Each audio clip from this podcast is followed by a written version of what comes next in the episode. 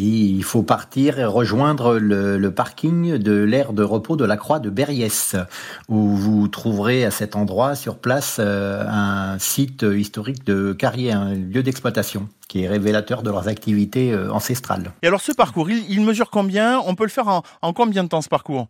Alors, euh, sans les options, il fait 8 km et demi, mais euh, en allant au chapeau du curé, euh, on peut faire un peu plus de 9 km et il faut un peu moins de 3 heures pour le faire en le faisant tranquillement. Mmh. Ouais, on peut prendre le pique-nique, on a des lieux pour se poser, pour, pour pique-niquer? Bien sûr, il y a des lieux pour se poser, déjà au, point de départ, et il y a plusieurs parkings, et du côté de, de Crémaucel, enfin, il y a, il y a plein d'endroits où on peut s'arrêter, où c'est très très sympathique, surtout sur le, la première moitié du parcours en fait. Alors parlons un petit peu de, ce parcours. Justement, il y a des choses à voir, euh, je suppose, hyper intéressantes. En prenant la route, on va se diriger vers le, le hameau de la Fusariée. L'avantage de ce parcours, c'est que même quand il fait très très très chaud, il est toujours à l'ombre. Ah, Donc euh, c'est vraiment un parcours très agréable de ce côté-là. Ouais. Alors on va y découvrir quoi là sur ce parcours justement dans, dans le secteur? Alors en fait, les, les, les, les cailloux de, de, granit du Sidobre, en fait, qui sont le, le résultat de l'érosion naturelle euh, du temps, hein, mhm.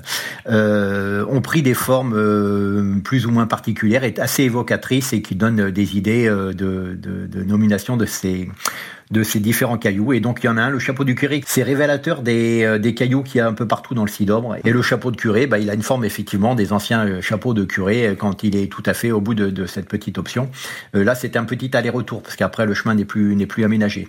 Mais c'est très facile à faire. C'est l'idéal pour aller faire une, une, vraie belle balade à la journée avec les enfants pour découvrir plein de plein d'endroits et puis surtout pour être au frais et passer une, une chouette journée en famille. Exactement. On rejoint également à partir de Roc de Loire, là, donc qui est l'emblème le, plus célèbre du Hein. C'est suite à une légende d'une noix qui aurait été transformée par son propriétaire enchanteur euh, parce qu'elle n'avait pas respecté l'heure euh, de retour à la maison. Mhm. C'est vraiment un des emblèmes du Tarn, celui-ci. Et juste avant, il y a les trois fromages. Et tout ça, c'est très bien indiqué sur le parcours, il n'y a aucun problème. Itinéraire que l'on peut faire à pied, que l'on peut faire aussi à VTT ou encore à cheval, je crois bien. Exactement. Et qui est à découvrir donc à La Crouzette. Nous sommes en plein Sidobre dans le Tarn. C'est le chemin euh, PR, donc promenade randonnée 12. Le marquage, c'est un marquage jaune. À découvrir évidemment sur le, le topo guide hein, Rando Tarn à pied de la Fédération française de randonnée. Merci beaucoup Jean-Luc Tercelin.